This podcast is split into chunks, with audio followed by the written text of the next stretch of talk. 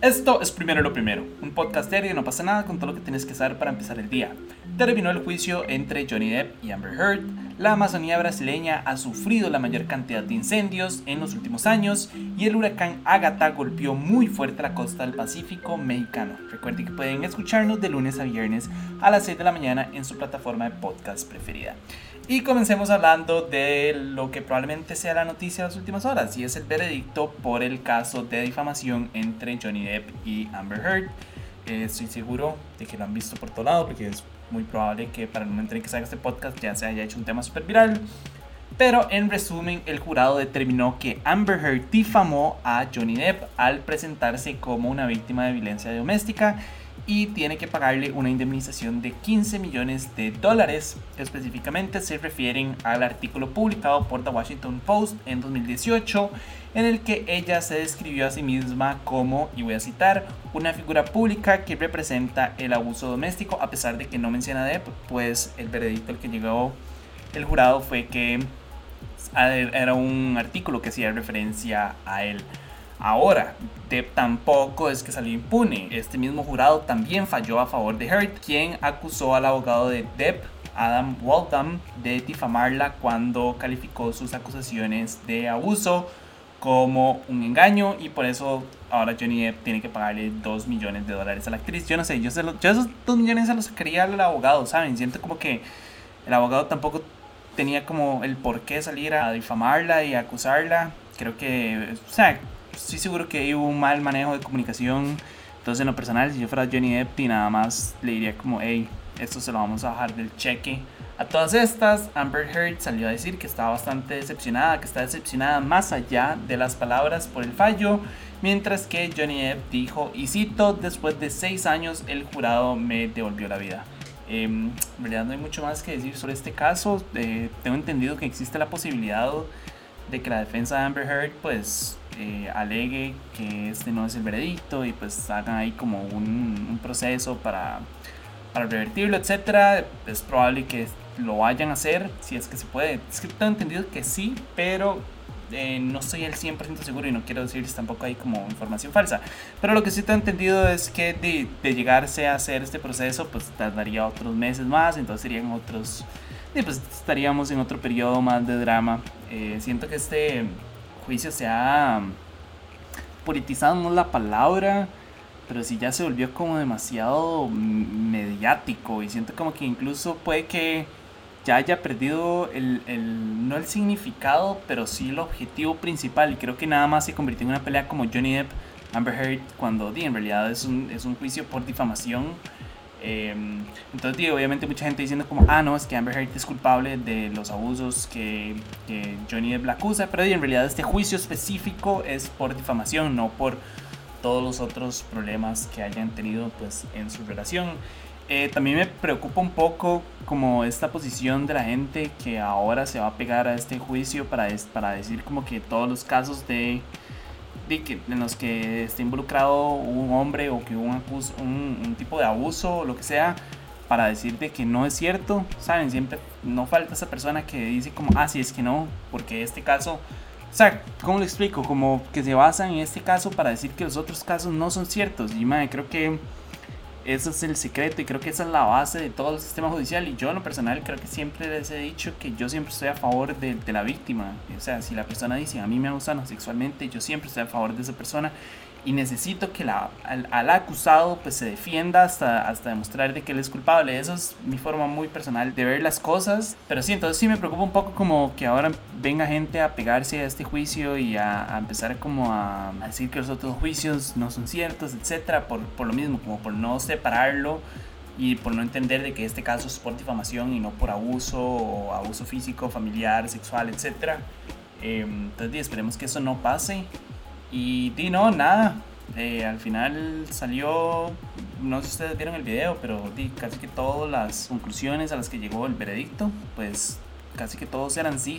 O sea, ellos van respondiendo como ciertas preguntas, que si ella, que si Amber Heard este, escribió ese artículo de manera maliciosa, sí, que si lo escribió haciendo referencia a Johnny Depp, sí, etc. Entonces, pues en realidad sí, casi que fue de manera unánime la, la, la decisión y habrá que ver qué sucede si ella decide apelarlo o no. Repito, tengo entendido que se puede y es probable que sea lo que vaya a suceder, pero de ahí habrá que ver. Eh, o sea, 15 millones no es un menudo, ¿verdad? 2 millones tampoco, pero 15 millones es, sí, pues es bastante pesado, entonces habrá que ver qué, qué, sucede. En otros temas, en este mes de mayo, la Amazonía brasileña sufrió el mayor número de incendios desde el 2014, o sea, la cifra más alta fue en el 2014 y ahorita pues tenemos la segunda cifra más alta. Lo mismo sucedió en la región del Cerrado. Según los registros satelitales de la Agencia Espacial Brasileña, hubo un total de 2.287 incendios en la Amazonía, que es 97% más en comparación a mayo del año pasado. Y en el Cerrado, que es esta región de sabana tropical al sur de la Amazonía, hubo 3.578 incendios, que es un incremento del 35% en comparación con mayo del 2021. Algo sumamente preocupante es que usualmente mayo tiene menos incendios que agosto y septiembre, que son los meses en el pico de la estación seca. Entonces pues existe la preocupación bastante fundamentada de que podríamos estar a las puertas de uno de los peores años hablando de incendios en, pues, en la Amazonía.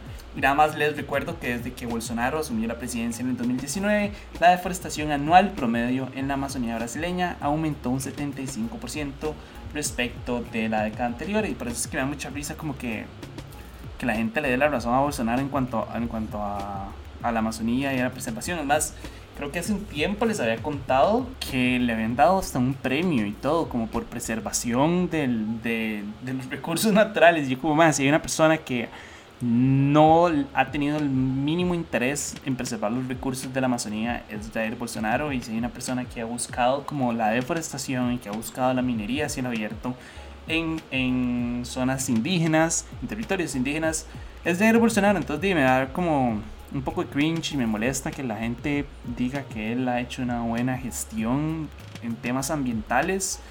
Eh, pero sí, eh, me preocupa, me, me, molesta un poco como el trato que se le ha dado a la Amazonía en los últimos años. Entiendo que, de que, que ya como que esta percepción de que la Amazonía era el pulmón del mundo y no sé qué, ya se fue perdiendo porque se sabe que, que las algas pues en realidad son las que más eh, oxígeno o, o dióxido de carbono absorben, ¿verdad?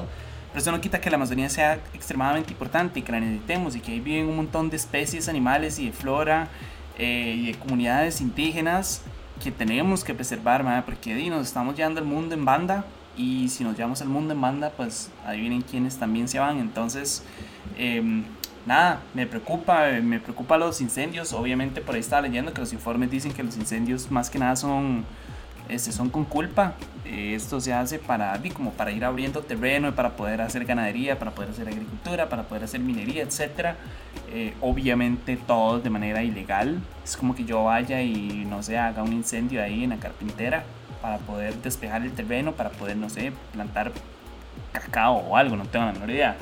Eh, entonces sí, pues es preocupante, no veo como que al gobierno le esté interesando esto, más bien los veo como no incentivando porque fijo no lo incentivan, pero tampoco es como que hacen nada para evitarlo, nada más están ahí como, como ah sí, eso pasa y listo, entonces, no sé, me preocupa y en lo personal no puedo esperar que Bolsonaro salga del poder, eh, si no es que lo vuelven a reelegir, ¿verdad? Pero bueno, en esa misma línea y ya para ir cerrando, quería actualizar un tema del cual hablé ayer. Eh, les había contado que el huracán Agatha alcanzó la costa del Pacífico en México y también les había dicho pues que los daños eran meramente estructurales, un par de postes y árboles caídos y unas, pues, unas calles dañadas pero lastimosamente ya se reportaron los primeros muertos y en realidad el daño es mucho más grande del que, sí, pues, que se las había reportado. Me acuerdo que ya les había dicho como que era, eh, eran reportes preliminares de todas las probabilidades de que, de que aumentaran eh,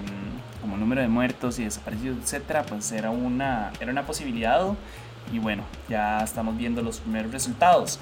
Para el momento en que grabamos este podcast se reportaron 11 muertos y al menos 20 personas desaparecidas casas destruidas, carreteras bloqueadas, al menos dos puentes colapsados y varias comunidades que están aisladas. De hecho, hubo un reporte un poco crudo, la verdad, eh, de una corriente de agua que se desvió, derribó una barda y se llevó a un grupo de personas y entre ese grupo habían dos niños que, eh, pues, que perdieron la vida. La mayoría de las muertes y las desapariciones se reportan en comunidades enclavadas en la montaña que seguían aisladas por el cierre de los caminos y algunas de las cuales seguían sin comunicación telefónica. Entonces sí, pues todo apunta a que los daños van a seguir aumentando.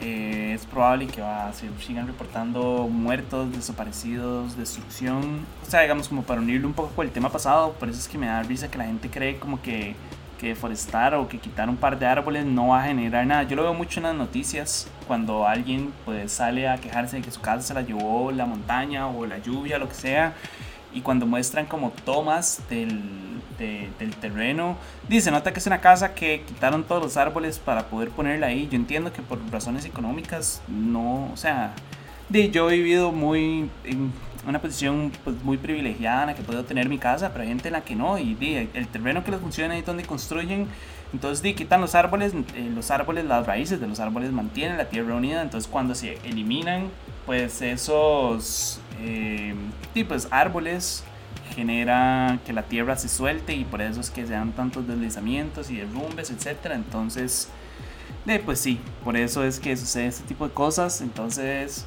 dime, nada, eh, por eso es que me preocupa tanto que, el, que la Amazonía la estén deforestando, porque no solo están quitando como uno de los mayores productores de oxígeno del mundo y uno de los mayores protectores de la flora y fauna mundial, sino que también están afectando a las comunidades que viven ahí, a las, a las comunidades aledañas también, porque al quitar árboles, man, entonces el, el terreno pues se pone más flojo y existe la posibilidad de que haya más derrumbes, y que por las lluvias pues sea, lo que acabas de, lo que le estaba contando, que hay una corriente de agua que se desvía y se lleva a una comunidad, entonces es completamente lamentable. Yo espero que en México las cosas empiecen a bajar un poco, tengo entendido que antes era categoría 4 y ahora lo bajaron a categoría 2, pero, y ahora imagínense que en categoría 2 hizo todo esto, imagínense cómo hubiera sido en categoría 4, nada más manténganse seguros, aquí en Costa Rica por dicha no hemos vivido cosas así tan, tan fuertes en los últimos, digamos, en los últimos meses con las lluvias. Hay casas que se han ido, me acuerdo, ahora leí ayer, mentira, creo que vi como cuatro familias que se quedaron sin casas por las lluvias, etc. Entonces, estima, nada, creo que también es un momento como para hacer conciencia y entender que nuestras acciones pues obviamente tienen consecuencias y pues la deforestación y el cambio climático pues son en parte los causantes de este tipo de, fenómenos naturales que nos están pues, que nos están golpeando tan feo como les comenté ayer pues tenemos en México tenemos en Guatemala y tenemos en Brasil o sea tenemos el Norteamérica, Centroamérica y Suramérica. Toda América Latina pues está viéndose afectado por las lluvias, entonces creo que es un buen momento como para hacer un autoanálisis y entender que, pues, que nos estamos cagando el mundo y con eso nos estamos arruinando la vida de nosotros también. Pero bueno, eso fue todo por hoy. Su apoyo, si posible, primero lo primero. Recuerden que pueden apoyarnos en patreon.com slash no pasa nada oficial. Y para seguir informándose, recuerden suscribirse a nuestro newsletter diario que pueden encontrar en nuestras redes. De nuevo, gracias. Eh, nada más, me escuchan mañana. Chao.